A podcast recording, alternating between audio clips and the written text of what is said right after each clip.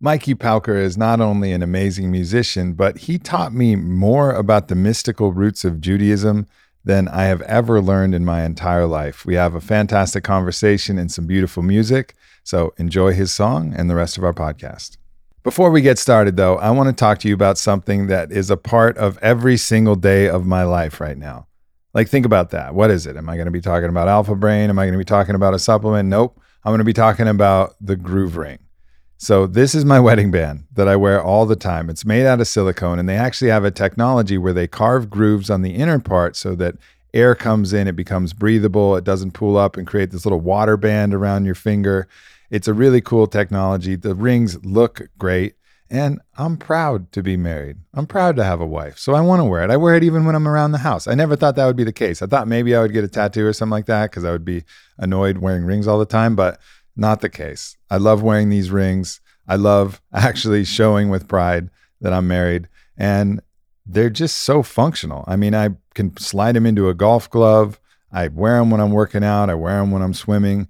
You know, I'll take them off when I go to bed. But other than that, they're just with me all the time. So I really recommend you guys check them out. Worn by Olympic athletes, bull riders, Rogan uses them. There's a million other customers, 65,000 five star reviews. I mean, these things are legit and they come in a whole bunch of different colors and patterns and styles. They're awesome. So check it out. Go to groovelife.com, just like it sounds G R O O V E L I F E.com, and use the code AMP, AMP at checkout to get 15% off. Once again, that's code AMP, groovelife.com, 15% off, and get yourself some dope wedding bands.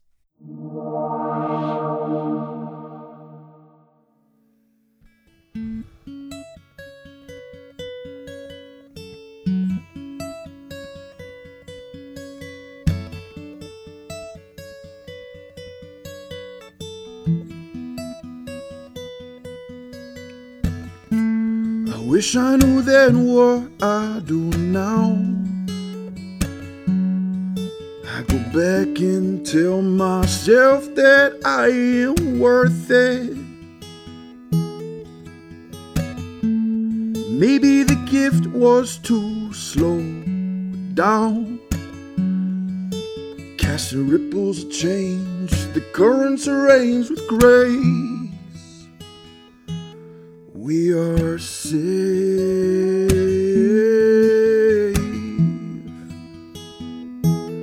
We are safe.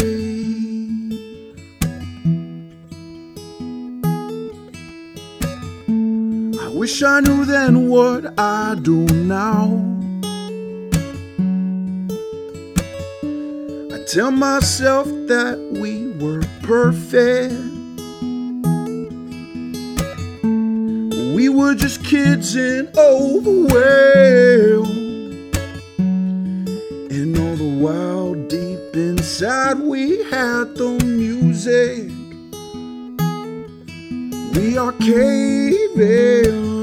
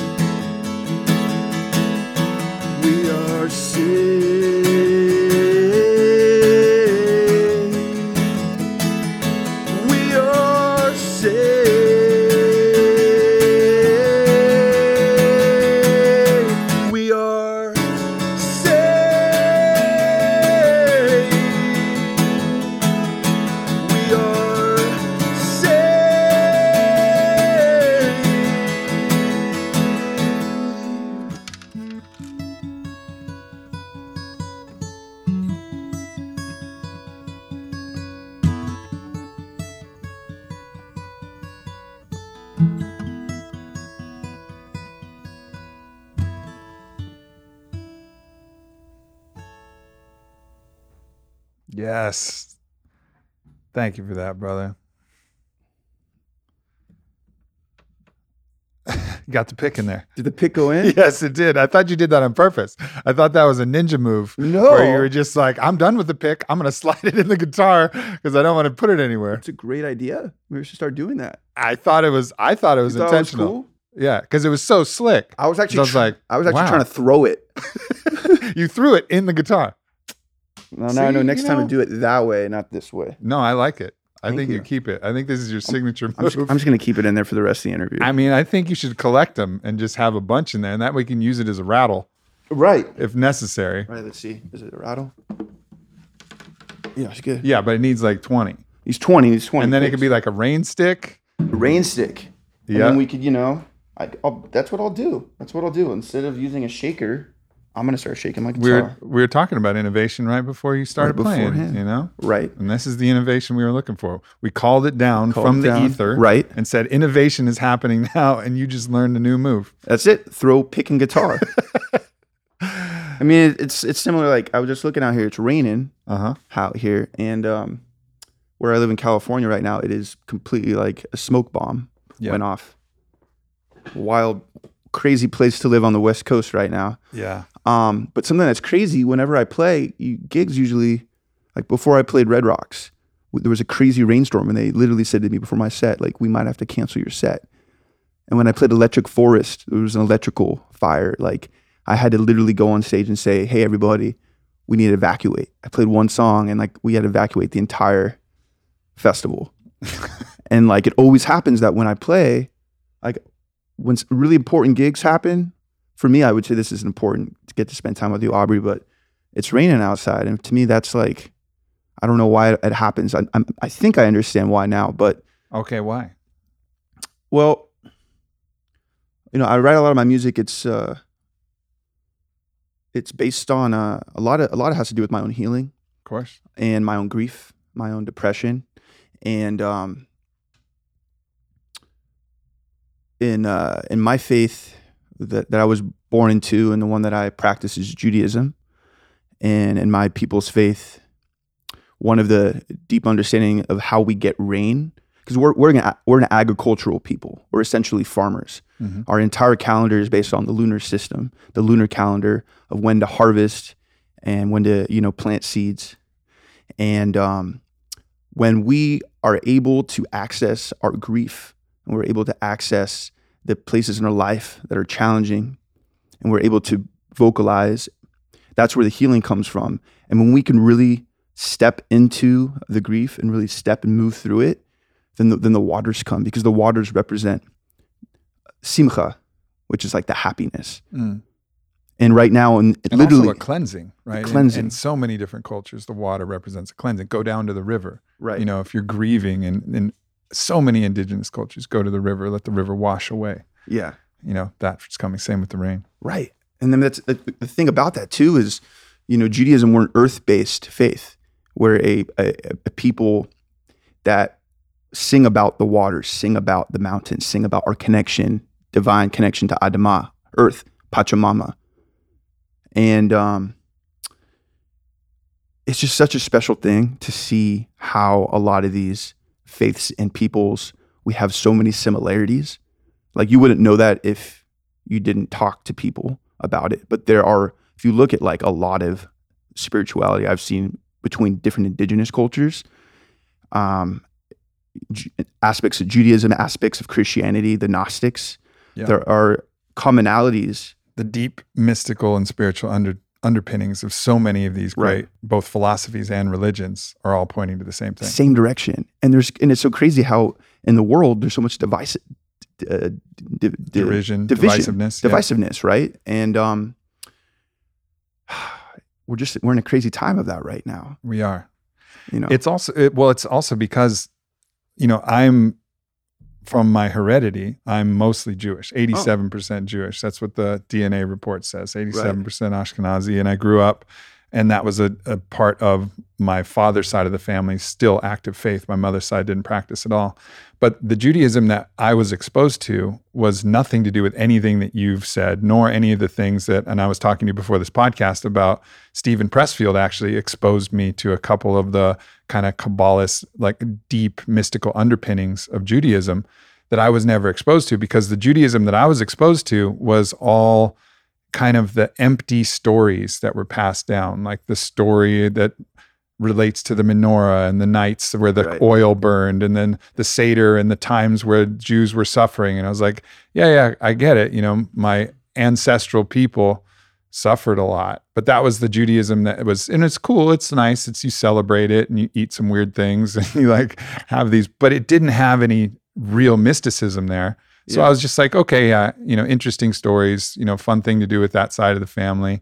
But it didn't grab me at all. Whereas the experiential spirituality, where I could feel something, or the Native American spirituality, which was very much talking about what you said. I mean, you had Adama, you said mm-hmm. was the, the Jewish earth. word for earth. Yeah. Well, in native, you know, native cultures, that's, you know, sometimes Pachamama right. or sometimes you also use that word as well. Mm-hmm. And that grabbed me because right. I was like, oh, this feels right. Right. This feels right. But I think Judaism is doing the world a disservice in certain aspects by not actually pushing that forward to the front side. Like keep all the stories, great. Right. But like push that forward more too. And it, it seems like that's yeah. kind of what you're doing, you know, now with your vocation. Right. I mean, we're in, I would call this right now in, in, in, the Jewish world, I would say in all faiths, we're in like a renaissance spirituality. Yeah. I mean, we could see it. Yoga is becoming, in a way, I mean, the practice of yoga i mean there's a lot of talk about appropriation and whatnot right between between it like we obviously i, I it's, it's it's an interesting conversation to have i personally believe that um, the practice of yoga should be something that everyone should have access to and at the same yep. time we should understand about the teachings where it comes from and name the teachers um, and so um, we're in this renaissance and I think sometimes when we talk about these kinds of practices, we forget about the teachings of our ancestries.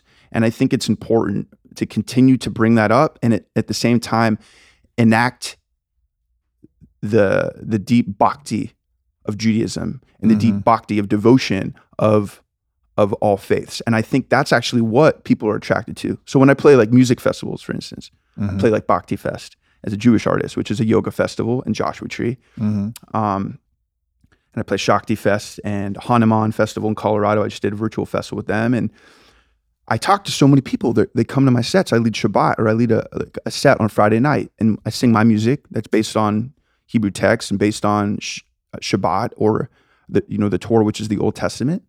And people say, oh my God, I never knew Judaism had those aspects. I didn't know that you know, there's something called Jewish meditation or Jewish chant. And um, and I and I said, so so where did you go? They said, well, I went to. I I, I didn't like my Jewish upbringing, right? Mm-hmm. For the fact that it was all about the Holocaust, which is important to talk about but it was so grief driven. And which Holocaust? The one from Egypt, or the one from Germany? Right. It's it's about some. It's a story, right, about suffering, and typically is what I've been exposed to the most. Right, but the, but the thing is, it pushes like if we continue to talk about that as the c- central point.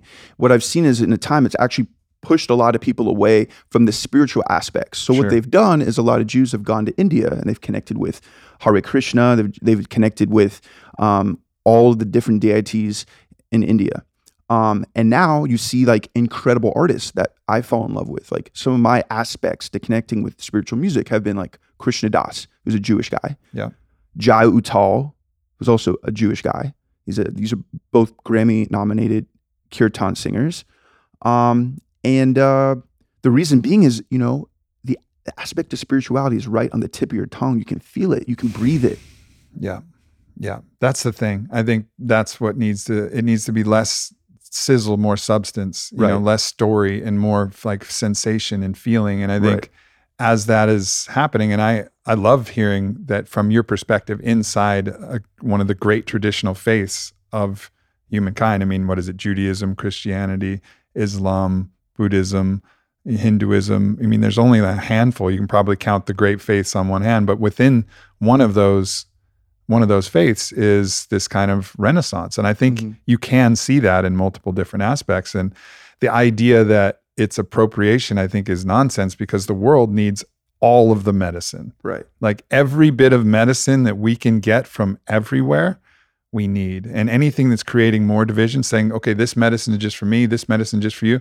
Well, how about we all need to heal the whole fucking world or there's not going to be a world. So you can hold on to your little tiny piece of this or share everything Right. And embrace the fact that as one human species, we are the last thing standing between the earth thriving and the earth facing significant challenges. And we need all of it. And we Right. need the faiths. Yeah. We can't discard the faiths. The faiths are a great tool. Mm. It would be like another one of these arguments is, you know, ah, fuck McDonald's, right? Well, okay, yeah, McDonald's is serving a lot of shitty cheeseburgers. However, their food distribution network is absolutely essential. How about instead of fuck McDonald's, how about we, through our buying patterns, educate McDonald's to serve healthier food? Right.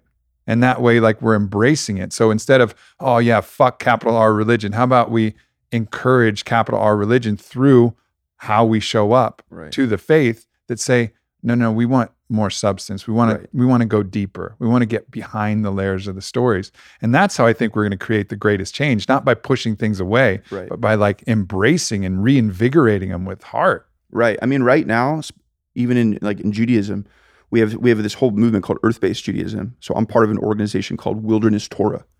Cool. So we go out to the desert, usually the Panamint Valley of um, Mojave Desert, and you know we, we we light a sacred fire.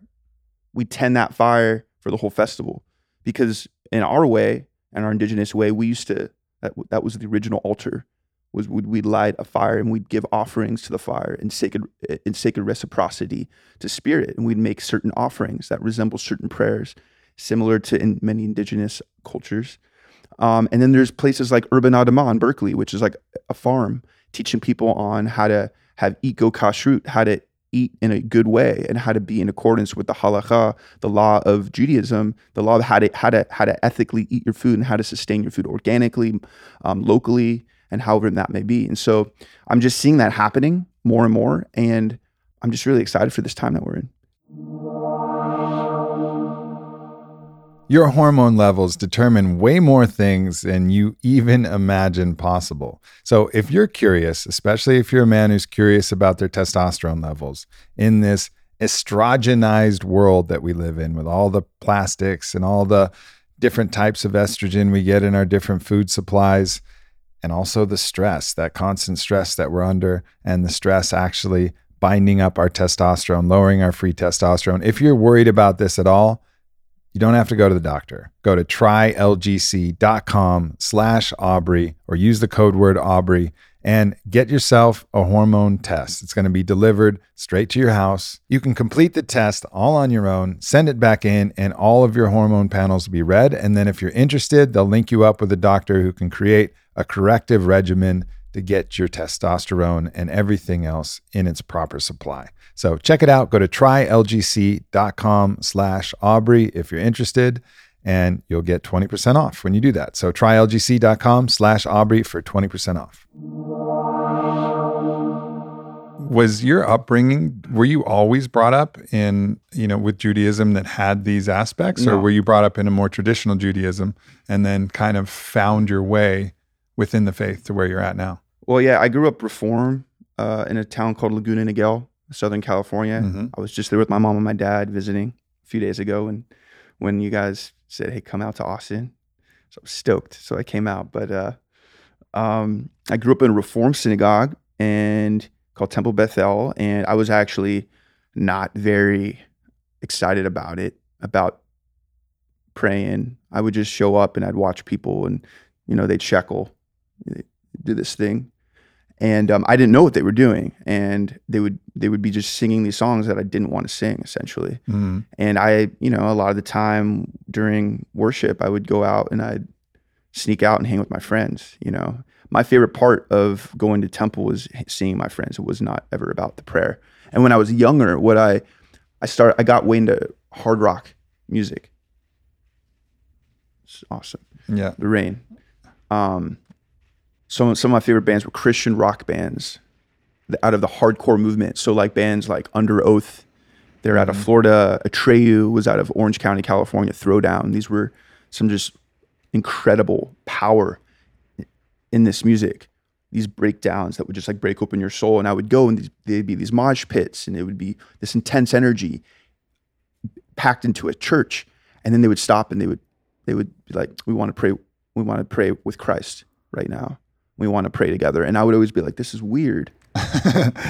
you know, as the only Yeah. the token Jew there. Like, Of course. no one knew I was Jewish. Not only is it odd enough to have a mosh pit in a church, but it's also odd Right. enough for a Jew to be praying to Christ. Right.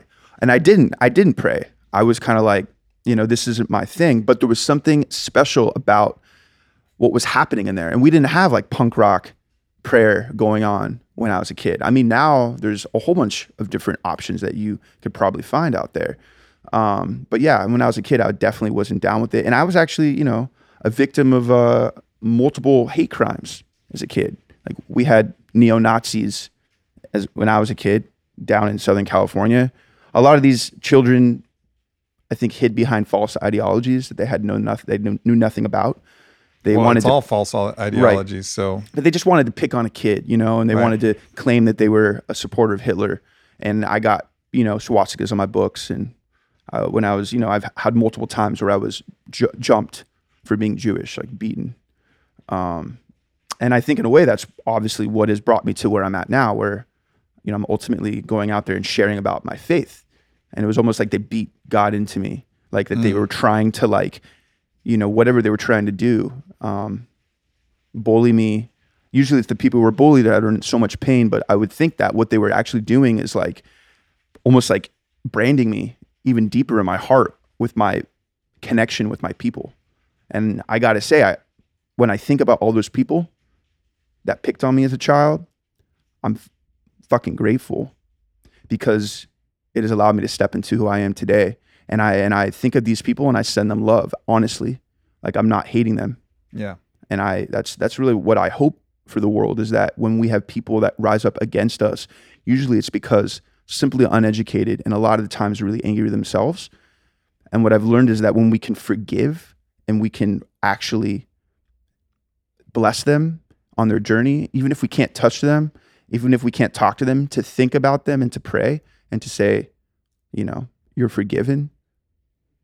That actually, God willing, will support them in their life. But at the same time, I know for me, it has actually allowed me to surrender and to heal um, as well because the, the pain of hating someone else, it's the worst to to hate that, that pain- feeling. Yeah. You're Yeah. holding that anger, hoping that it Yeah. hoping that it hurts the person that you're angry with, but it doesn't. Yeah. It just actually burns you on the inside. So whether or not, and I believe that it does. I believe that when you forgive someone, even if you're not speaking to them, that it, energetically, I believe we're all connected in the collective, Mm. Right. in, in the collective. But so I believe it does have an impact on them when you forgive them in that way. But Right. I also know for sure, un, unequivocally, that it helps you. Right, right. You know, like when you forgive, you're opening to that state that is going to be beneficial to you at the very least. And and that's something for all of us to remember is we we will trick ourselves into thinking that our anger is actually some kind of retribution, some kind of payback, somehow evening the scales, creating justice, you know, against those ones that had hurt us, but it's not. It's Right. just hurting us further. And as we let that go, you know, then we can really become free and really thrive. I mean, that's my big prayer for the world right now. Essentially, I just want everyone. I, I think it's a good thing not to forget. Remembering can be a re- great catalyst for change. Yeah. There's a uh, there's a psychiatrist who I just interviewed, and he talks about the importance of making monuments for your pain, Mm. because we have this deep inclination that we don't forget. We don't want to forget, and so a lot of the time, the reason that we hold on to trauma, his theory, which I think makes a lot of sense, we hold on to trauma because we're creating a monument to our pain because we don't want it to be forgotten right? But as soon as we can actually externalize that monument, write about it, mm. put it out, tell a good friend or him as a therapist, what he tells people is like, you know what? I'll hold on to your pain for you. I'll never forget it. I'm going to hold on to that story and I'll know always that it's there so you can let it go. And then people, and when he said that, I was like, whoa, like that's really powerful. So I think creating these memorials and creating these places where we can remember is important. It actually frees us then to, you know, frees us then to actually let it go. Mm. You know, let the waters wash that all away because we know that it's memorialized and we don't have to to hold that there. It's a great way to think about it. I'm gonna I'm gonna remember that one Yeah. for when I leave here. Yeah, for sure. You know, um, but I you know I think ultimately too, we, we forgiving is a big gift. I was just watching the other day. I was home visiting my family, like I said, watching 60 Minutes with my fam. And now they're creating apparently these uh, Holocaust um, exhibits where they've interviewed survi- real survivors and they've created programs where you talk to a survivor, even though they might have passed, and they can speak to you in real time. And one of they were talking about forgiveness, and this one of one of the survivors said that, you know, the inter- interview says, "How could you forgive Hitler? Could you forgive, you know, the Nazis for what what you've done?" And she said, "Yes, I have." She said it was the biggest healing, but she'll never forget. Yeah. So I hope that in my life that I can continue to forgive and remember these stories essentially to essentially stories to connect people. I mean that's really what what story I see story is a way to do. There's a lot of different intentionality behind story, but I think one of my biggest ways of when I play when I play live, you know, my stories are another technology for connection. Yeah. I want to go back to something Yeah. that you mentioned earlier, Yeah. which was all of the resistance that you faced from all the neo Nazis, all the bullies, all the people who attacked you for your faith. You're grateful for all of that now. And that's a very stoic, you know, philosophy and a stoic belief that all of these things that are our resistance are actually our greatest ally if we can reperspect them in a different way. And I was reading, you know, one of the people who talks about this as well is Steven Pressfield. Right. And I was talking about this with you earlier. And he actually names a Jewish term. He calls it Yetzer Hara, Mhm. which is a force that's in opposition, seemingly. But I think the ultimate fruition of that is that the opposition is our ally if we can actually reperspect it. But explain like what that concept is from your understanding of the Yetzer Hara and how it contrasts with some of the other, you know, kind of mystical Jewish faith. So great that we're talking about this.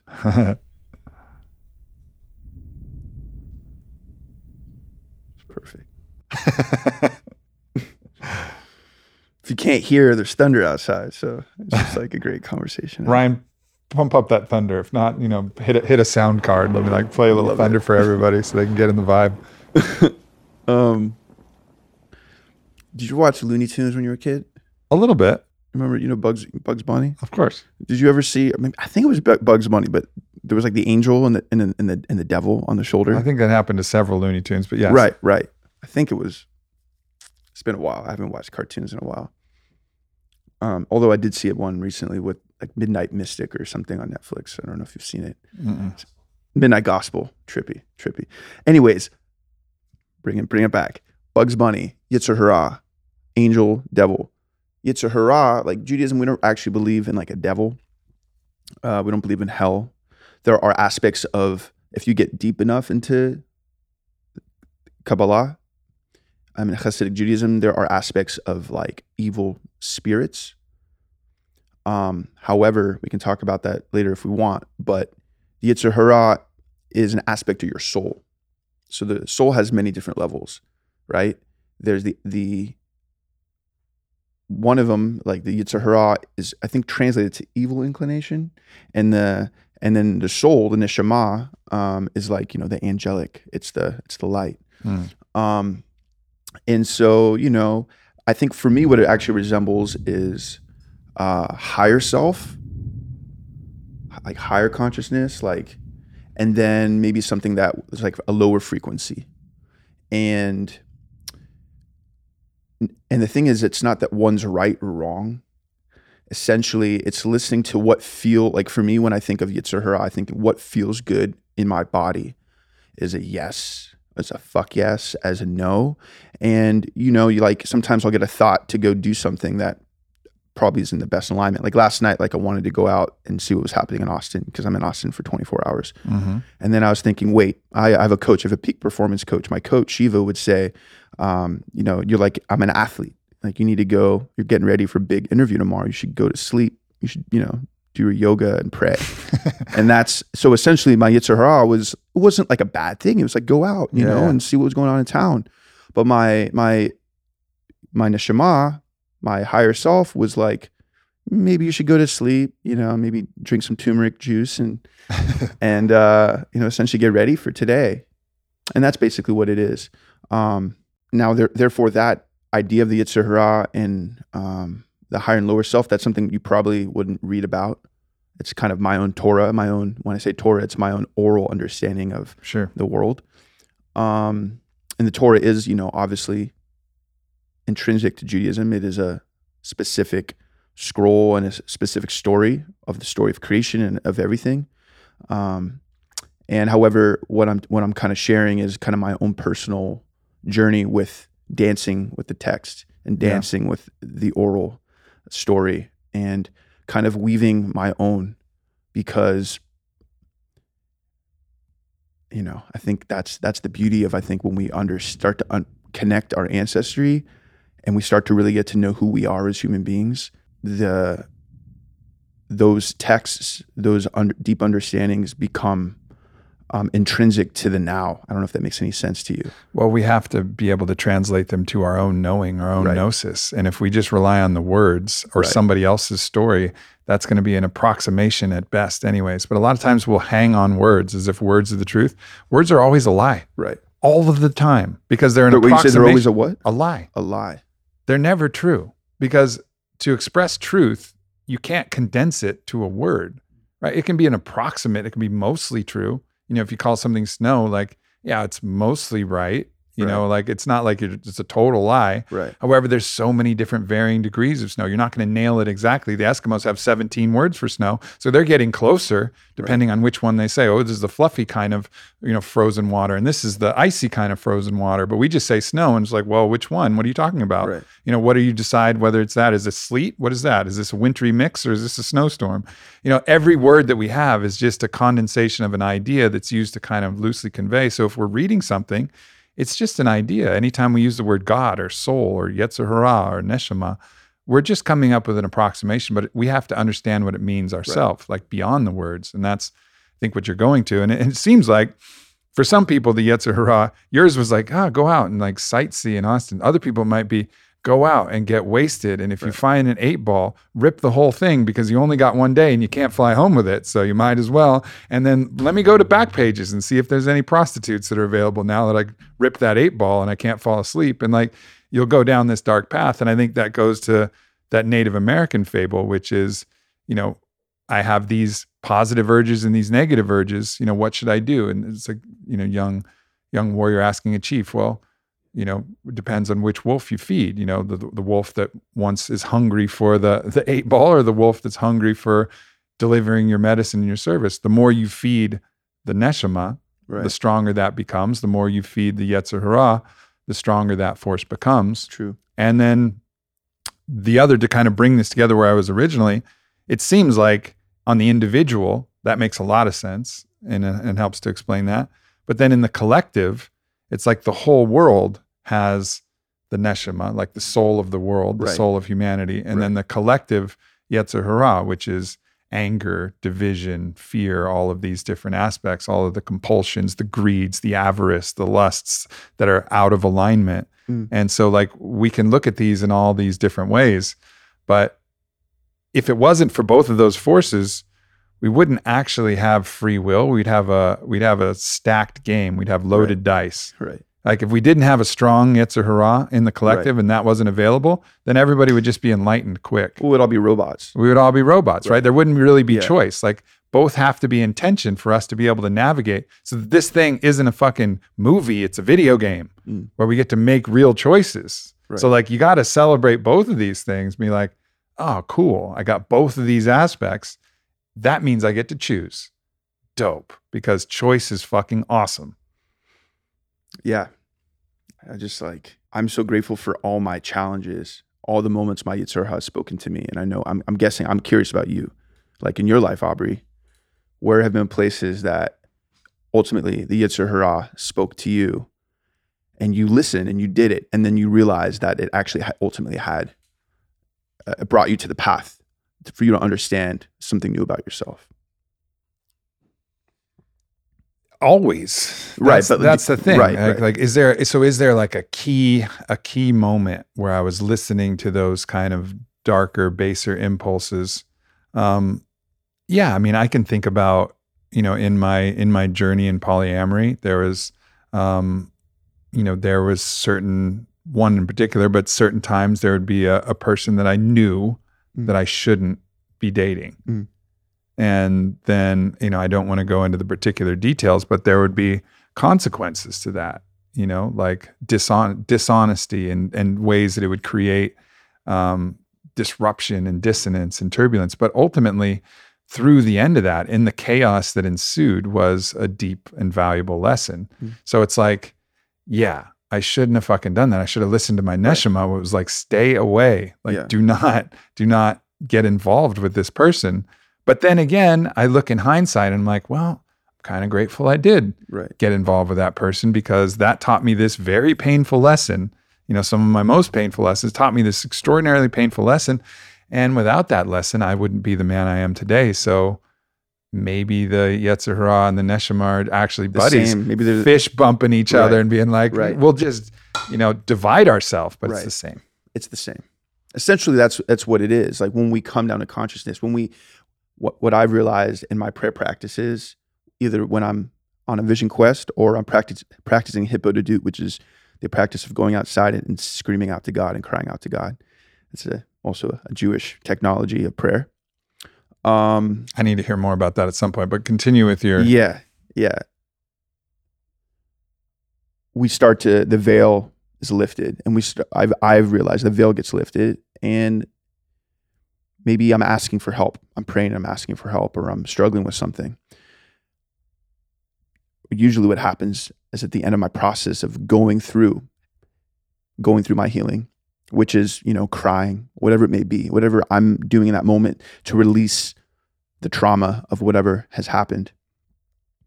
Um, I realize that it's one voice, and its creator is always speaking to us. Creator is always speaking to us, and we have the opportunity of listening in that moment. Sometimes we don't hear the, the exact voice that we think we hear, and Mm. regardless, it's going to get us back to the the path Right. this path that we're walking together. And that path for me, I know doesn't look like, hey, Aubrey, like you and I, like, let's, I'm going to walk towards you. But like, I'm at, actually, that path might look like a spiral. You know, it might look like I'm going to, I'm going to go into a different linear timeline and then pop up over here and then go over here and then go there. Right. But The path It- might look like, you know, when you woke up in the hangover movie and there's a tiger laying around and there's like a body somewhere Right. and there's like like fuck fuck. where what happened where did, how did this path lead Exactly. But they, but they found Doug. they found doug he was on the Doug. roof He was on the roof. after all and then they made several more hangovers so it all worked Right, out right, right. yeah Yeah, that was a great movie. I actually saw it recently again. I know. I mean, I it's the kind of stuff I like. Like I love, I, I I love humor like that. And that's Yeah. the thing is like, you know, I have, a, I have a prayer practice and whatnot, but I enjoy like Curb Your Enthusiasm, for instance, Larry David. You know, like there's a lot of profanity, but you know, that's also like for me in a way, it's how I connect to other people. Like I feel like sometimes the profanity, if it's done in, in the right way, it just makes somebody real. You know, and 100%. um, I've just noticed like at times, you know, I connect with people and it's like it's almost like they're putting up a front. And I just really resonate with people that are real and authentic. Um, and that's uh, that's what I loved about the hangover because everyone could kind of understand they might have had a night where they went out to Vegas and they and they and they let loose and they had a crazy time, you know? Mhm. And that's a spiritual experience. yeah So I mean, that was the whole movie was a spiritual experience. no doubt no they're learning about friendship learning Right. about what they loved what they cared about Right. in this crazy way right. there's a there's a moment that I had with a shaman, and I was working one on one with a shaman. We were in a medicine journey, and he actually he said the the most the wildest thing. He was like, you know, I feel Christ energy here. Like, would you like to would you like to interact? Would you like to meet that energy?" And I was like, "Of course." And I'm, I mean, we're deep, deep in the medicine, and and so the energy, I the energy comes tangible, and I could see it in my own third eye and my own vision, and it was this spiraling emerald column that was just swirling, and it was like the deepest, loving, calming energy, and the the message came through that I could share absolutely any aspect of my deepest, darkest, shameful secret, any urges, uh, anything that I would judge myself for, and the Christ energy wouldn't even flinch. Mm. Like it was a love that wouldn't even hold a record of wrong. You would never need to ask it for forgiveness because the forgiveness was already pre-granted. It loved you impeccably no matter what, and it was just this absolutely all-embracing love. And then contrasting after that was the energy that you would typically call the devil or Lucifer or Satan, whatever. There's a bunch of different names for that other force of resistance. And the message that came through from that was this is the opposite energy, similar to what I was saying, that allows us to be in polarity, allows to allows tension. So like both poles of the magnet, you have Christ and then you have resistance Mm. or the devil, and that's what allows it. But as such, that energy, if you wanted to make it discarnate and you wanted to anthropomorphize it, is also just an angel with the grace to hold down the darkness so that we could have the world. Right. But both ultimately fed straight into the same divine source, into what Hindus would call Brahman or source or God. You know, Mhm. God has is a tough word to use, Mhm. but um, but it was just a really beautiful understanding of everything that we're talking Mhm. about. That even these things that we've vilified or these things that we've you know praised on some levels it makes sense. Of course we want to steer more towards that all-encompassing love rather than the Right. force of resistance. Because also when i was encountering that dark energy i was like wow that's really admirable that you're holding down all the darkness. And then the message was also like yeah yeah yeah but don't get it twisted. I will still fuck you up you know like that was like still the idea is like yeah, but i'm going to continue to do my job. You can't just like pat me on the head and i become like a trained pit bull. Like i'm here to fuck you up. That is my sacred job. And so just understanding that though helps you recalibrate everything because it helps you recalibrate even everything that's going on in the collective. What if all of this is happening for us? Right. is the absolute bare minimum minimum viable resistance necessary for people to wake up? And maybe we need more maybe we need to add you know more different extra vaccines and blast shields and masks and division and more more more of these things that are challenging everything right now more viruses more all of this stuff. If we need that to wake up maybe that's all a blessing. And maybe we'll look back in 20 years and be like wow 2020 was the best year for humankind ever. It gave us the resistance that we needed to fucking wake up. Mm.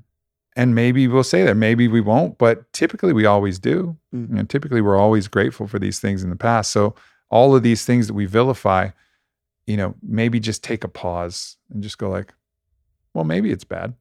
Uh, we don't know yet. Like who's to say? Maybe it's the absolute necessary thing that we needed. This is the crazy time in the world.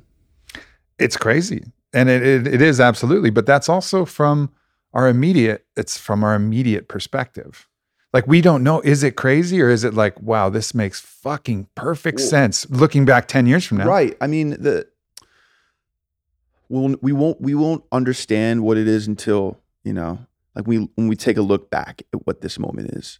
I could tell you since everything happened in March, when I look back at everything, I see the healing that has happened in my life, in my family's life, and the people around me. Mhm. But when you're going through like the transformation, when you're in the cocoon, you know, when you're the caterpillar in the cocoon and you're in that place, you know, the tightness, and then you and then you're reborn, like you don't you don't even you don't even you can't see everything for what it is, but Yeah. time will tell. Time will tell. I see this as a great awakening. Um, and it's painful for a lot of people, and a lot of people are struggling. And holding that too, and seeing that people, and what I've noticed is like, you know, I have this new single that came out that I just played earlier. We are safe. yeah It's really all about that. It's about the healing that I've been through. Um, It's about the narrative of that. And at the same time, it's a mantra. It's not to gaslight and to say healing and to, and to say that um, there's no struggling in the world. It's actually a mantra to call in it and to call in the consciousness in the now of what you're talking about, that we are safe. And to use the words as a protective invocation. Mm. Because, you know, words, are, you said words are lies, and words can also be um, magic. They can And be. they- Spe- they they always. prayer. They're also always spells. Right. Literally cast, casting spells. So, Yeah. um, Rebbe Nachman, he was the founder of um, Breslov Judaism, and he would say that in every single word is a world of consciousness, and then when we're speaking words, that these worlds become manifest and they never disappear. And that so what to say about that is just to be conscious of what we're speaking about, the intentionality that they are vibration.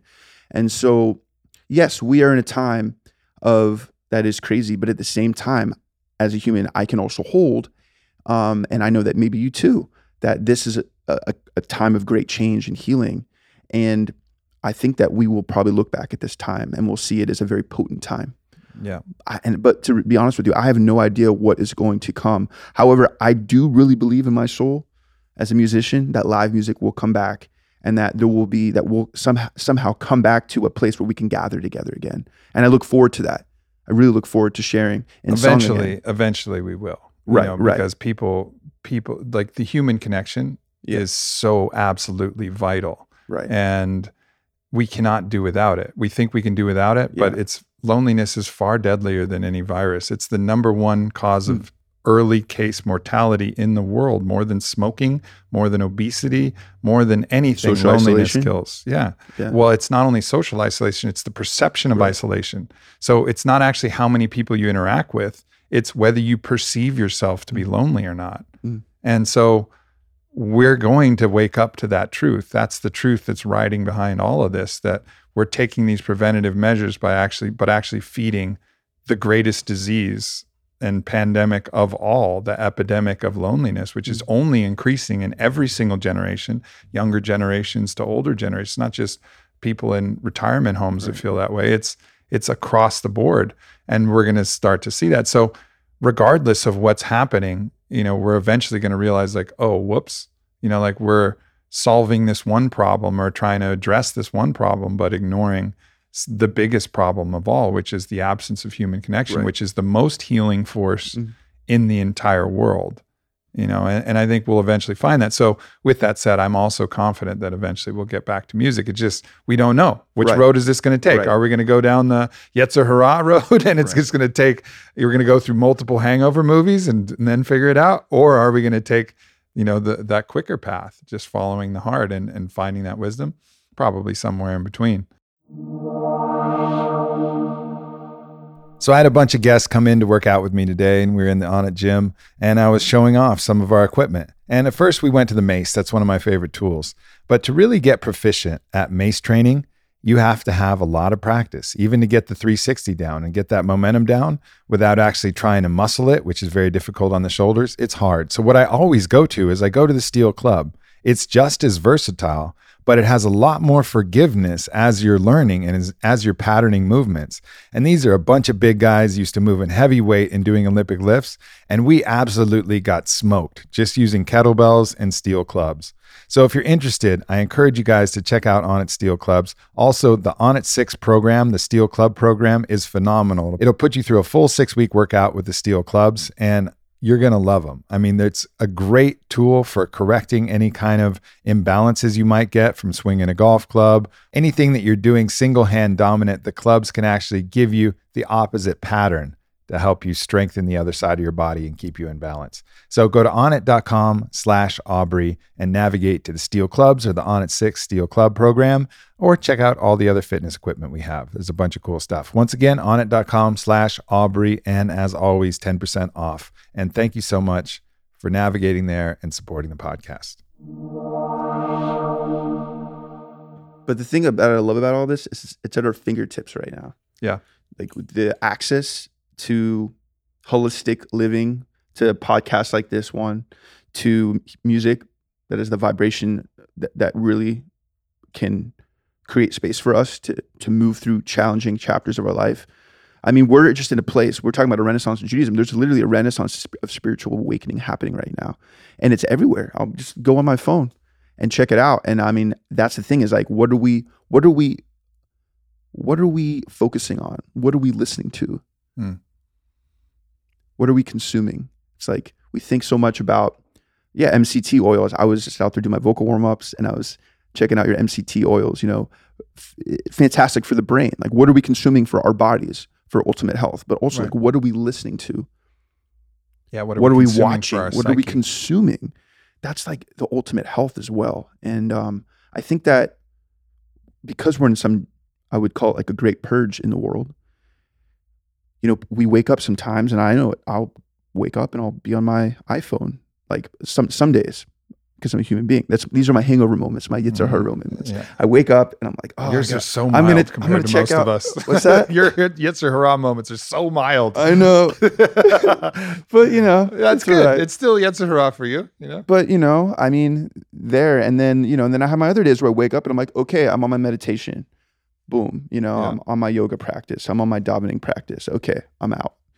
Um, I also have other Yitzhar moments. You know, I've you know I've suffered from addiction and stuff like that as well. Um, and uh, I feel like you're going to say addiction to like pasta. or something, like I'm I was addicted to Chips Ahoy once. but I don't mean to belittle what your actual addiction was. I'm sure we've all had our own yeah, darkness and struggle. You're just such a very vibrant and light being. It's very Right. difficult to even even see. And that's I think the the testament to your own growth is you're such a you're such a light being that the darkness it's hard to even see the darkness Mm. in there. And I think um if anything just you know that's a compliment. Well, thank you. I appreciate that. I was I used to be addicted to cigarettes. There's one of them. Yeah. I still want to have a cigarette once in a while. You know how many times during the pandemic I wanted to go to the store and buy a pack of cigarettes? Straight up. Sure. Um, I just choose not to do it because I can't breathe, you know, essentially. And um, and that you know that addiction to cigarettes will lead to other things. It's like all connected. And so what I what I typically I'm just am in a place right now is like, and I appreciate the reflection. I think I'm I'm a light I'm a light being. I feel like I'm a light being, and I also feel very human. Um, and I think in time, like I, I want to speak more about um, everything that I've I've I've come up against, and I'm still you know in that inquiry.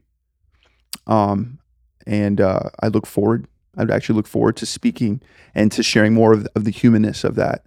Well, Um, ultimate, ul- for sure, I should know better because I do also know that your branches don't stretch to heaven until, unless your roots stretch down to hell. You know, and that's something that Carl Jung said, and I think it's very much true. Like we need to know that darkness in order to give us the strength to actually push forward to the light. I don't think someone pops out and it's just like straight light the whole way. Right. You know, it Yeah. seems to not be the way that the universe works. We have to hold that kind of greater polarity, then choose choose which path we're taking by continually feeding it with the inputs that we get externally and then the practices that we engage with internally Mm. to guide us more towards that um, that energy that we're we're talking about. Yeah, that makes sense. I mean, it's like a ladder. You know, a ladder's got to stretch. It's got to touch the earth, and then it goes all the way up to the sky. Yeah. Um, and you know, you can't. You got to have. You got to feel the earth beneath your feet if you want to stand up, and you want to have that connection, that vertical connect, vertical connection. Mm. Otherwise, I mean, you could just be floating around in space and not knowing what directions, whatever, and, and that's also part of it too. Yeah. yes, it is. Yes, it is. I look forward to those moments. Uh, yeah, no doubt. So you know, So go. Let's go back to your song for a minute. yeah. Um, when you're saying, How am I? I'm doing all right? By the way. "Yeah, you're crushing it," cool cool i just I just, Yeah. wanna- I just like sometimes i have conversations with people and uh it's like i almost feel like i'm floating in space at times yeah, like an Um, out of body experience. yeah yeah, Yeah. um i just want to check in because because I like should have just fucked with you and be like, "Nah, man, you're fucking blowing it." okay no, it's going great. Uh, so when you're saying we are safe, there's different aspects of that because what's interesting is the the pronoun we can mean a variety of different things, just like the pronoun I. yeah You know, are we talking about the ego? Are we talking about the animal? Mm. Are we talking about the soul?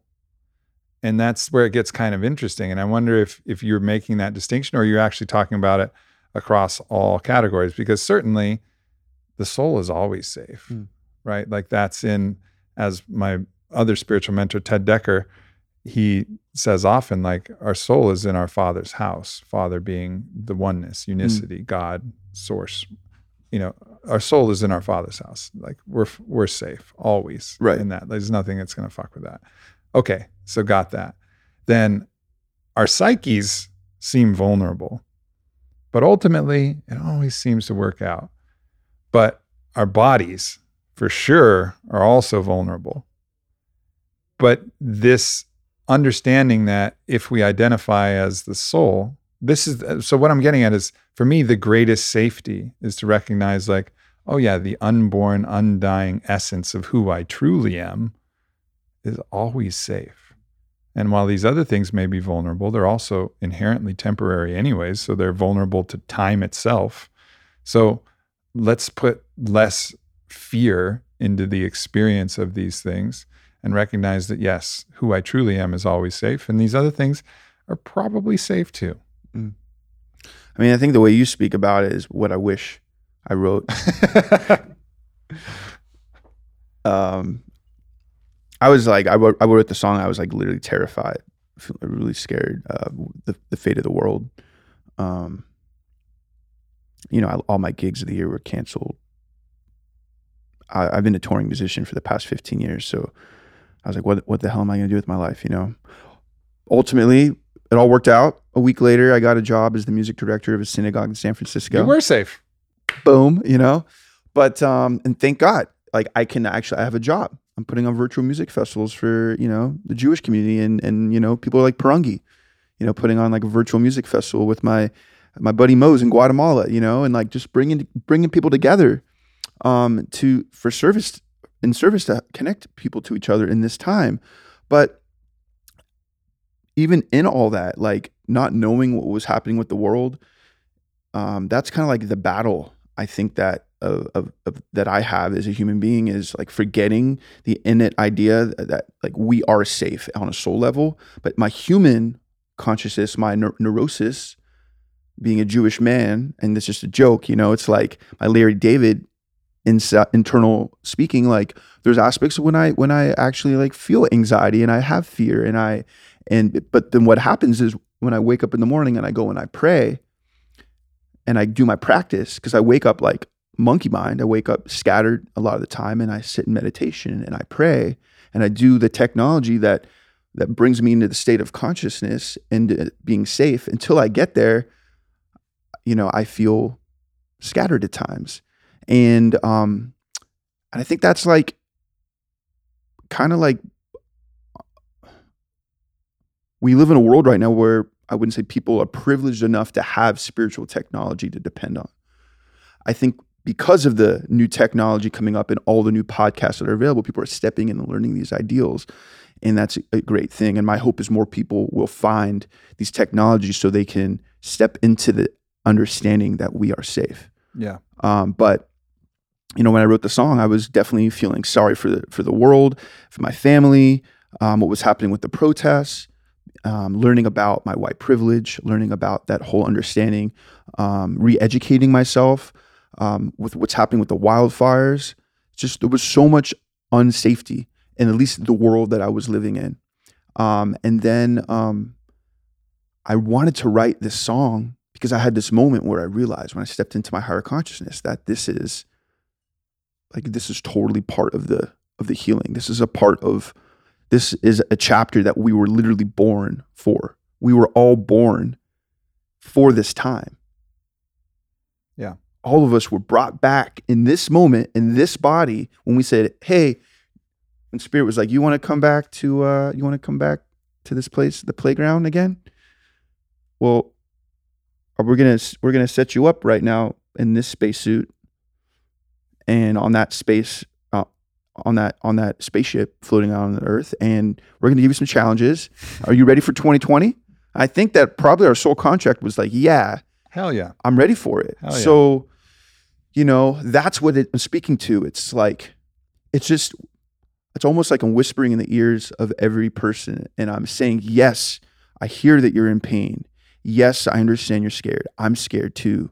And we are safe. And I'm going to walk with you. That's awesome. A bunch of things came up, and I'll try and track them all down. Um, one was, you know, the, one of the latter references you made. I was sitting around with uh, another great musician friend of mine, just a beautiful soul, and you know, he's had his challenges in life too. He's he's such a he's almost um, not really of this world. It seems. I don't want to share because I'm Oh. about to share his story about it, but I'll tell you afterwards. okay. Um, just because it wasn't it wasn't public, and I don't I wouldn't want to share that. But Okay, nice guy. Uh, and it's not a bad thing at all. But ultimately, he's he was like, you know, what, man, like I don't know if I would do this again.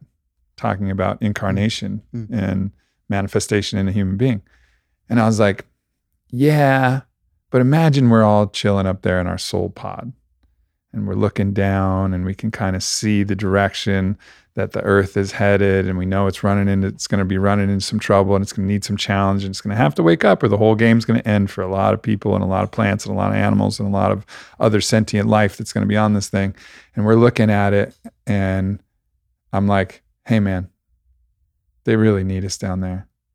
Like we should go you really think you'd look me right in the soul eye in the only third eye that's available in the soul and Yeah. and just and say like nah they'll figure it out Right. and he's like yeah you're right bro like i'd be back and i was like that's right and i think all of us you know i think that's kind of the way it works obviously that's kind of like a you know reductionist view of probably what happens up there who the fuck knows Yeah. but ultimately, this idea that if we did see this, we would be compelled to be like, all right, yeah.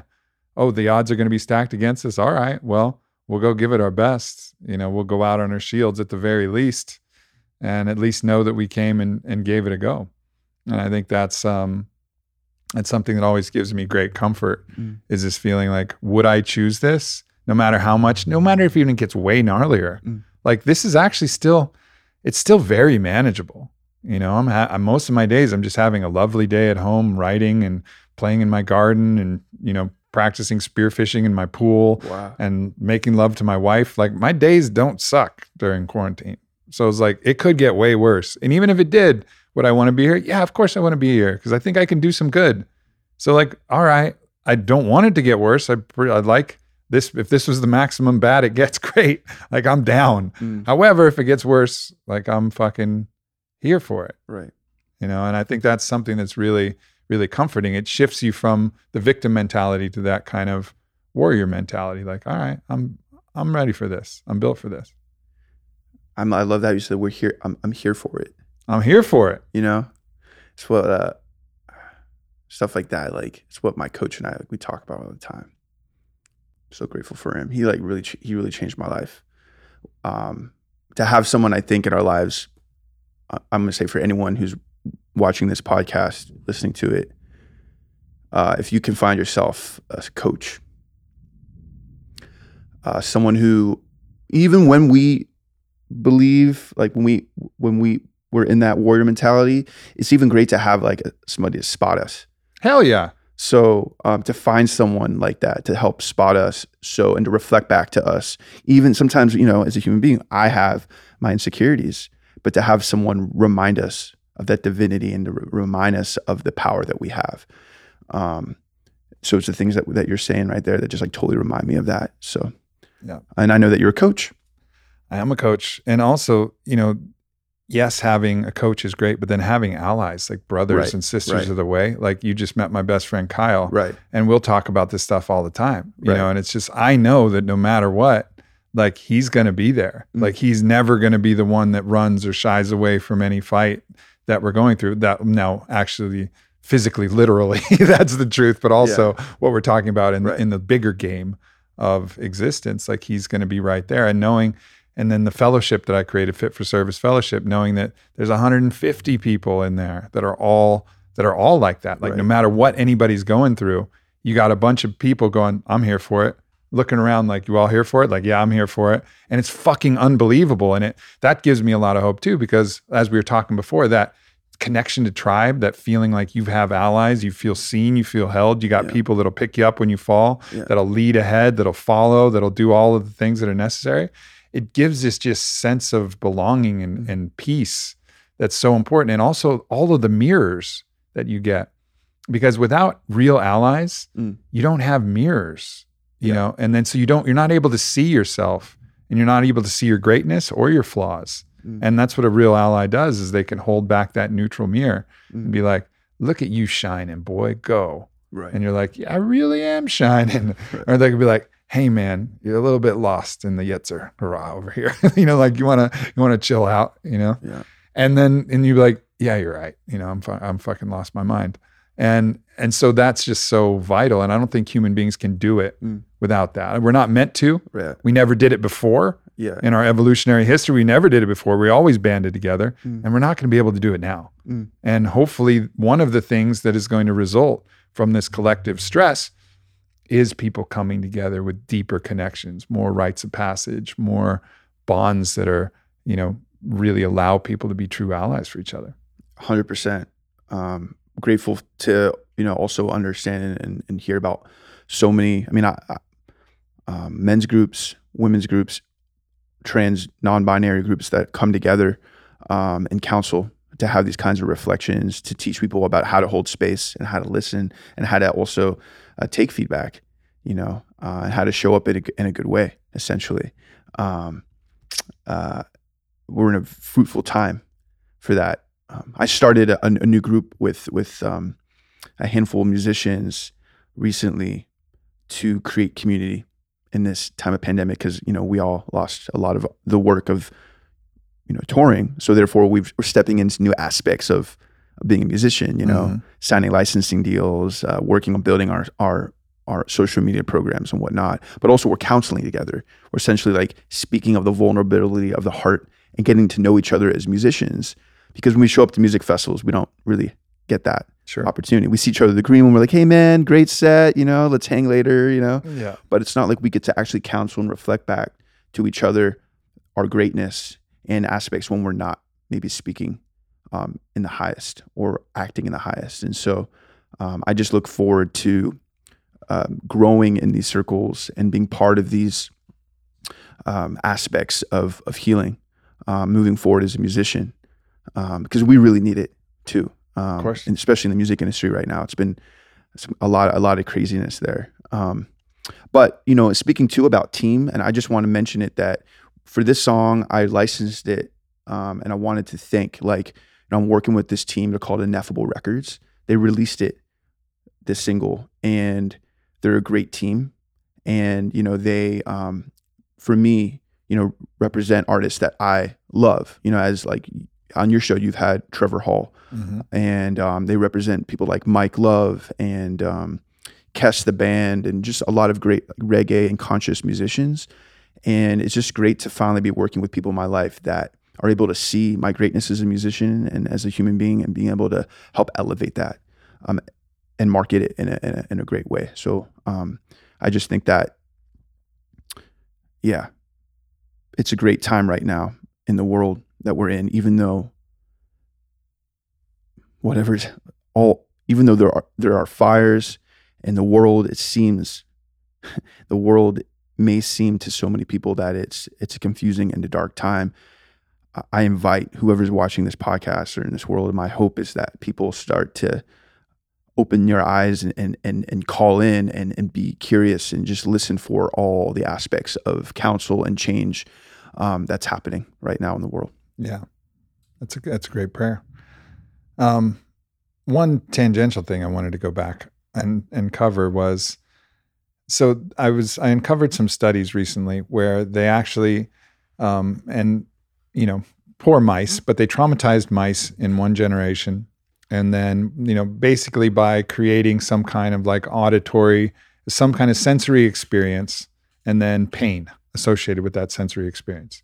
And then they had the mice breed. And then two generations later, they would play the same sensory experience. So imagine it's a tone, you know, so a certain tone, and then the grandparent mice would would you know the grandson and, and whatever of the the second generation offspring of those mice would actually have a trauma response to that same tone. Hmm. So what they found was that there's an epigenetic passing of traumas and and at least it, what it's not what they found, but what it's what it's showing is a possibility Mm. that somehow there's a stored memory of these certain events that have happened in our in our history, which is really interesting, and it goes beyond you know what conventional understanding of the mind might be, and it leads me to wonder because you mentioned that there's you know a, a common trope or a common stereotype is that there's a Jewish angst, right? Maybe true, maybe not true. However, of of many of the people of the world, the hereditary Jews experienced a lot of people coming after them and a lot of fucking challenge from the very start of the game, you know, as they were leaving Egypt Mhm. all the way through. I mean, struggle has been a constant where there was basically armies or different oppressive power forces all the way through, of course, the Holocaust, through even what you're experiencing now with the just general anti Semitism. You have to wonder if this doesn't just pertain to Jews, but if each different race holds potentially their own epigenetic story Mhm. to that. And so like potentially and I'm I'm Jewish as well by ancestry and I've certainly had my fair share of angst. You know, I wonder if there is some transmission of like we know in our in our coding, in our actual like DNA, in the story that's beyond anything that's even in our mind, we know that some shit can get really bad. And so we're always like kind of on a lookout like is this shit going to be really bad? And it's just curious to me. And, and I think as time goes on and we understand epigenetics more and we're able to pin this, and obviously we, need to show this in humans, but it's it's interesting to look and say, yes, I think on one level, all human beings are the same, especially on the, uh, on the soul level, 100%. Every soul is the same. So there's no intrinsic value or difference in anybody because as the most important part of who we are, we're identical. We're all souls. Hmm. You know, and as people all the same. It's all we're all of the same.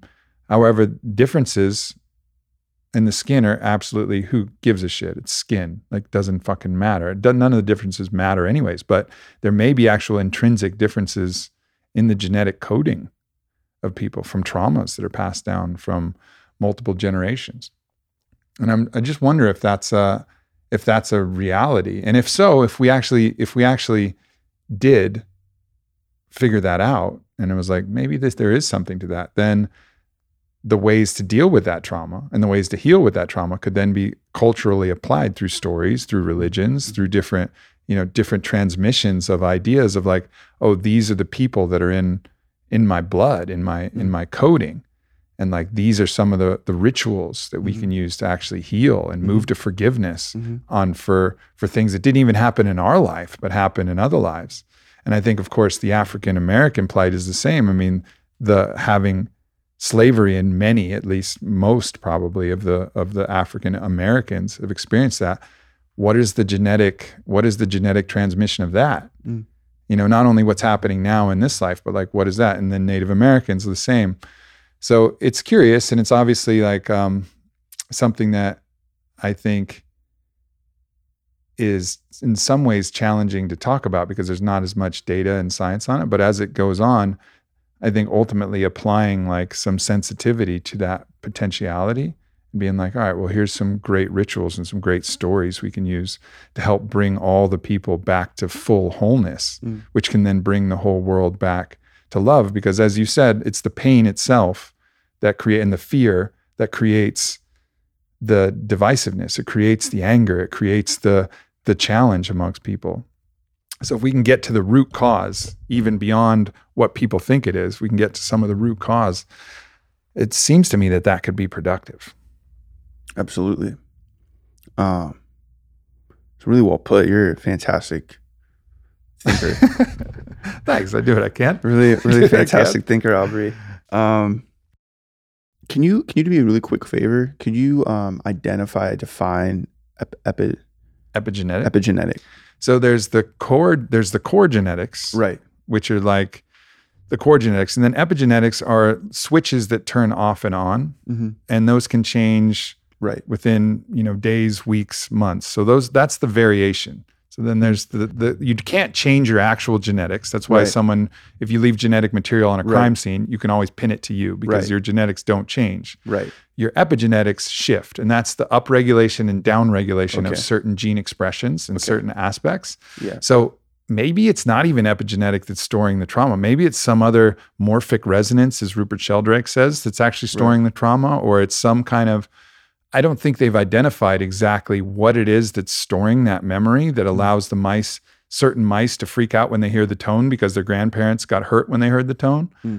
You know, so um, and I think that's yet to be explored. And I think potentially it isn't even some aspect of the genetic expression. Potentially it's stored in some non-physical, you know, non non-local, non-physical thing like the morphic resonance field that Rupert Sheldrake says. But either way, you know, epigenetics are the variation in the genetic transmission. So there, there's a, a, a this this has to do with um, there are certain gifts essentially that I think all peoples were given when they signed the soul contract. It's crazy. Uh, when they signed the soul contract to come to come back, essentially, because like Judaism, we believe reincarnation. It's a central principle, and, and this is the way that I think about it. No matter what people we are. Um. And for instance, I'll, I'll tell you a story. When Spirit went and and had the Torah, and this is not this is this is a mythical understanding. This is something my rabbi told me when I was in Jerusalem. He actually with with with the he like went to these people and he was like, "Will you will you be in the covenant with me? Will you say yes?" And they were like, "No." Um, I won't accept it for what it is, but I'll take this. And then he went to these other people, and there was like, of the people of the land, will you accept this covenant and be with my? And they were like, no, we will do everything, but we won't do that. And then went to multiple people, and then finally went to the Hebrews, the Jews, and was like, will you accept my covenant? Covenant. And they were like, yes. And then we became the people of choice. There's this like weird thing in the world. where People like they're like always pissed off at Jews. They're like like they think that we're chosen, like we're we're like above other people. It's actually not. The gifts that we were given at soul contract level was that we have the superpower of choice. Choice is our superpower, and that all the different. And what I'm saying with that is that I see it as like all people, different peoples. I don't know what all the gifts are from all peoples because I'm not in. I, I only know my soul reference. Right. But essentially, we're given these gifts at soul contract time. And then these certain traumas can happen to us as a, also as a people that are monuments. Yep. They're reference points, is- points. And um, when we have enough, then personal monuments, that ultimately creates the inner landscape of who we are as a human being. And I think also ultimately polishes the mirror and refines us so we're at that perfect gem who we are with perfect fingerprints that make us the unique I or the unique you. And um, because I haven't studied epi, epi, Epigenetic. epigenetics, excuse me, um, I don't, I can't go into depth about that, but I do know that from what I've learned is that we are a makeup of of soul contract, we're a makeup of what's happened in this world and trauma, and then we get to who we are, and it's what what I know is that, um, from my personal life is that it's how we're showing up and how we're choosing to be and how we're choosing to dance and wrestle with whatever comes up. That's a that's a choice, and it's also based on our ancestry and and also handed down how we've behaved and and how and, and and what has maybe come up against us. And I think that that's the constant dance that we're in as human beings. It's figuring out in the moment. I was on my way here. I went stopped at Veracruz to get some tacos. Good choice.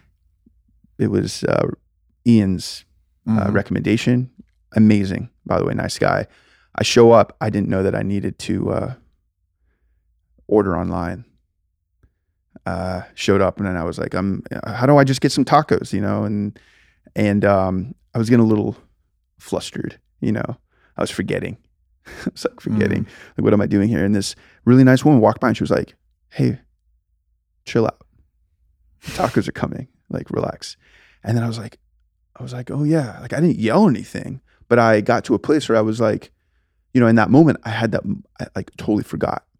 And, and, and it, it brought me back. Like in that moment, I was like feeling like, why didn't they put online like that? Uh, why did they put online that, that you have to order online and blah, blah, blah, like all these things. And then I realized I was like, I'm in a new community. I'm in Austin, Texas.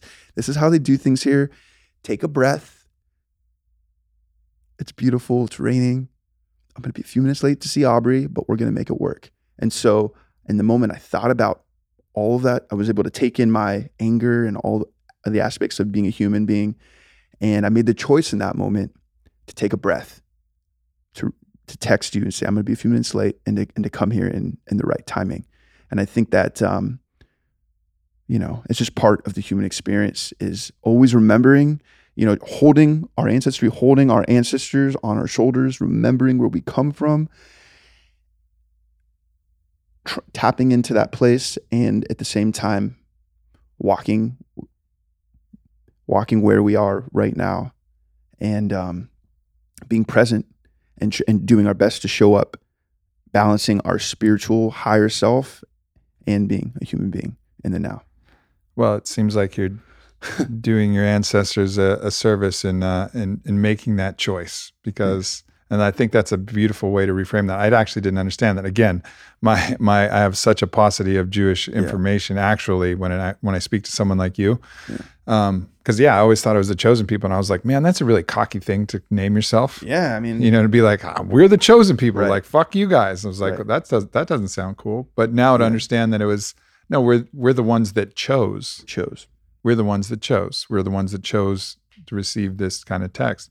That's and just honoring that choice is the superpower, and it's a universal superpower. Right. But and I think the the beautiful thing that came to mind is just celebrating every single different culture for all of their gifts, all the, choices that they made, everything yeah. that they brought, even you know the traumas which which illuminate other gifts mm. always because wrapped up in these traumatic experiences are amazing gifts. Like part of my ability to communicate came from the fact that my father would get extraordinarily angry, corner me, and yell at me for hours if I expressed something in a way that he took offense to. Mm. So my language abilities became a superpower. Now, of mm. course, there was some trauma I had to deal mm. with from that as well. But with that trauma came a superpower. And I think everywhere we look, there's going to be both pain and the gift that's wrapped up in that pain and but it really takes choice to activate it for all of us like we have to choose to not only heal the pain but then really choose to to walk the beauty way in our gift and um it's the sacred dance it is man it is it's like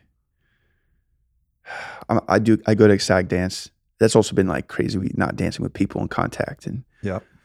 Um, every time every time you show up is different. And being able to move with that um, you know we're human beings. And we we we're we can't shake being human beings even though some people would think they're Lemurians or I totally respect that too but um we just we just gotta like I want to hear them say that while they're sitting on a toilet with diarrhea I'm a Lemurian. yeah, I'm a Lemurian.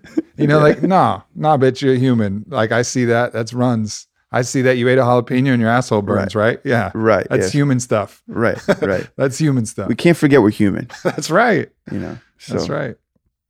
Well, man, this has been a. It's been beautiful to receive some of some of your medicine and and just to see, you know, this perspective. Um, as I said, it's a perspective that I haven't been able to see through that lens. So I, I deeply appreciate it. Um, you down to bring us uh, bring us home with uh, with the song? yeah. wrap this up. Happy to do that. And for those you know listening, all of your songs, well, maybe not all, but most of your songs are on Spotify. Mikey yeah, Pauker. Yeah, Mikey Pauker. Uh, Pauker. Pow. Yeah. Pow. Pow. Pow. Yeah, like, pow. Pow. Pow. Exactly. A lot of people call me Parker, and when I was a kid, they used to call me Fokker because of uh, Meet the Fockers. yeah. My English teacher used to call me Fokker, but it's it's Pauker, everybody. Um, uh, yeah, you can check out the new song "We Are Safe," just released with Ineffable Records a couple weeks ago um, on Spotify. M I K E Y P A U K E R. Um, also, I have a new remix coming out for this song I'm going to sing now called "Rise." DJ Taz Rashid. I'm coming out next week. Um, and uh, yeah, we got four new songs just recorded with uh, Jim Kaufman, who, who, produced this. And we have a whole bunch of new music coming out this year. So Hell yeah. look forward to uh, checking that out. And then, you know, you could also just follow me on Instagram. It's the best way, or go to my website, mikeypauker.com. But yeah, thanks so much, Aubrey, for, for having me. It's such an honor to be here. Absolutely. You're a kind, you're like a, you kind of look like, for me, energetically remind me of like a, like a lion, but like a Care Bear, essentially. Like you're literally a heart. Oh, thank you, brother. It's like you feel A lion like Care Bear. you feel like if if if if I mean right now what I would love to do is like give you a really nice hug because I mean essentially like I miss I miss touch. That's a big part of my life. yeah, man. And uh yeah, Big you- hug you is just, coming. You just you just seem like one of the best huggers. So it's a lot of pressure. It's a lot of pressure. no, no, no, it's a lot of pressure. so yeah, this song is called Rise. Um, I wrote the song about my, um, you know, I grew up suffering from depression. I had a great family. It had nothing to do with them. For me, it just had to do with, you know, the gift that Spirit gave me. That essentially created these songs that are life vests um, for my life. Um, they they've they, they're like children. They they grow. Um, they grow with me, and uh, this song. Uh, just is a song that's just asking it, it's saying you know to you know n- not let the world lock us out of our of our heart and of our soul. And uh yeah. We're all going through it right now in our own ways. We're human beings. And you know the music has the power of healing. Music has the power of waking us up to our soul essence what we we're talking about earlier. And uh you know if you are struggling you are going through a hard time. I ask you to reach out to me. You can you can Facebook me, you can Instagram me, whatever ways that you want to reach out. Reach out. I'm here for you. Uh, and uh, when we sing songs, we have the opportunity of uniting. That's what music is. It's the unification of vibration. And uh, yeah, so I invite you to sing along, sing the song with me. And I can't wait to sing the song together when we're in person again, when uh, the world opens up again for live music. So thanks for being here, everyone.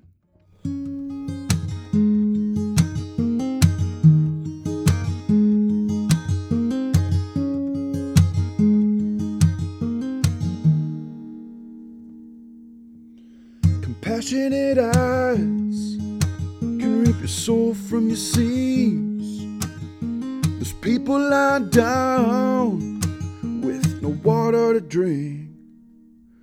This is a crazy taste of reality, and all of dies, and all of breathe, all of dies, and all of breathe.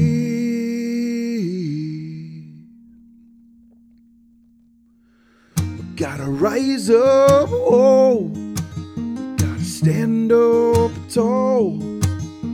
Don't let this world lock you out of your soul. We gotta rise up, oh, we gotta stand up tall. Don't let this world lock you out of your soul.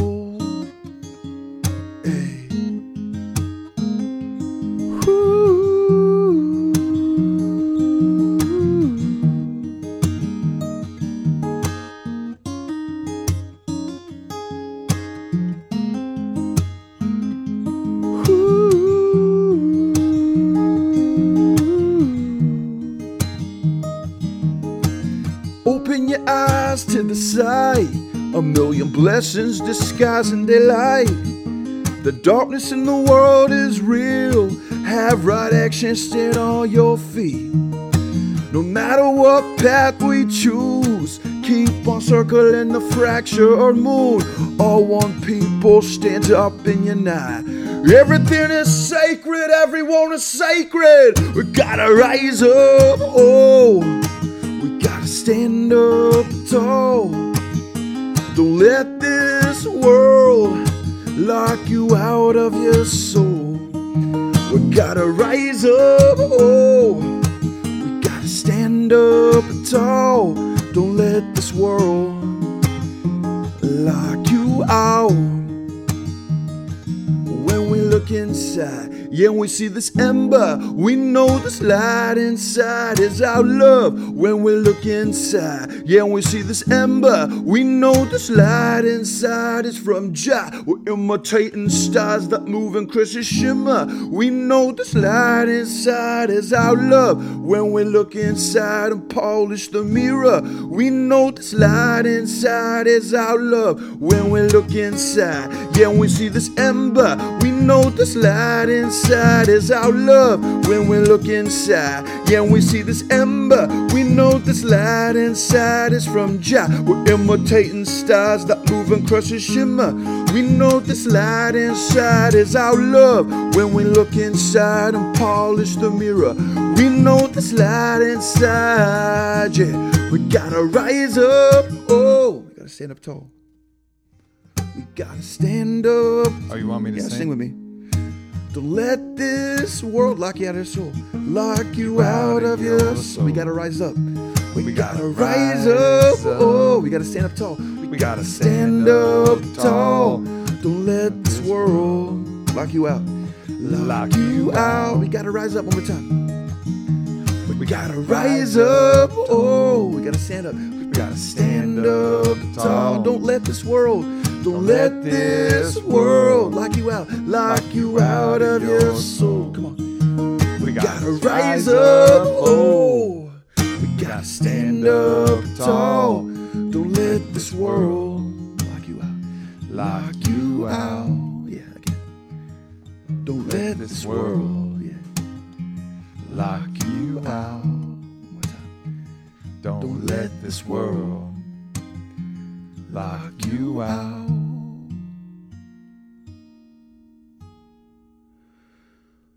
of your heart.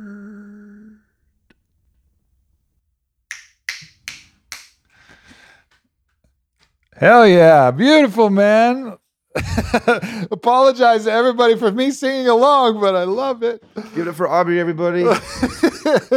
a man of some talents, singing not being one of them, but I always enjoy it. It's good to it's good to hear your own voice. You know, I think Yeah. for everybody out there, there's a lot of judgments around voice. And I do not have a naturally like gifted voice. It's very difficult for me to carry a tune. I actually had a vo- vocal coach when I did a p- musical in uh, in college, right. and they were like, "We can teach anybody to sing." And eventually, the vocal coach went to the director and was like, "So you can't sing, so you're gonna have to change the song to a chant because I can chant pretty good. I got a pretty good ohm game." Right. Um, but anyways, You know, long thing. the way I see it is that like we all have a voice, right? And maybe I think different than your coach, but even if we think we can't sing, we open up our mouth to sing, Something happens. magic happens. Something happens. So uh, I personally thought I've I've sang with a lot of people. I thought you had a really good hey, thanks, man. Hey, thanks. I really enjoyed this podcast, and I know people did as well. Thank you so much, everybody, for tuning in. Check out his music. Give him some love. Love you. Love you. Thanks, We're everyone. out. Thanks for tuning in to me and Mikey Pauker. Make sure you check him out on Spotify. I hope you guys have a fantastic week, and I'll see you next week with Sean Stephenson.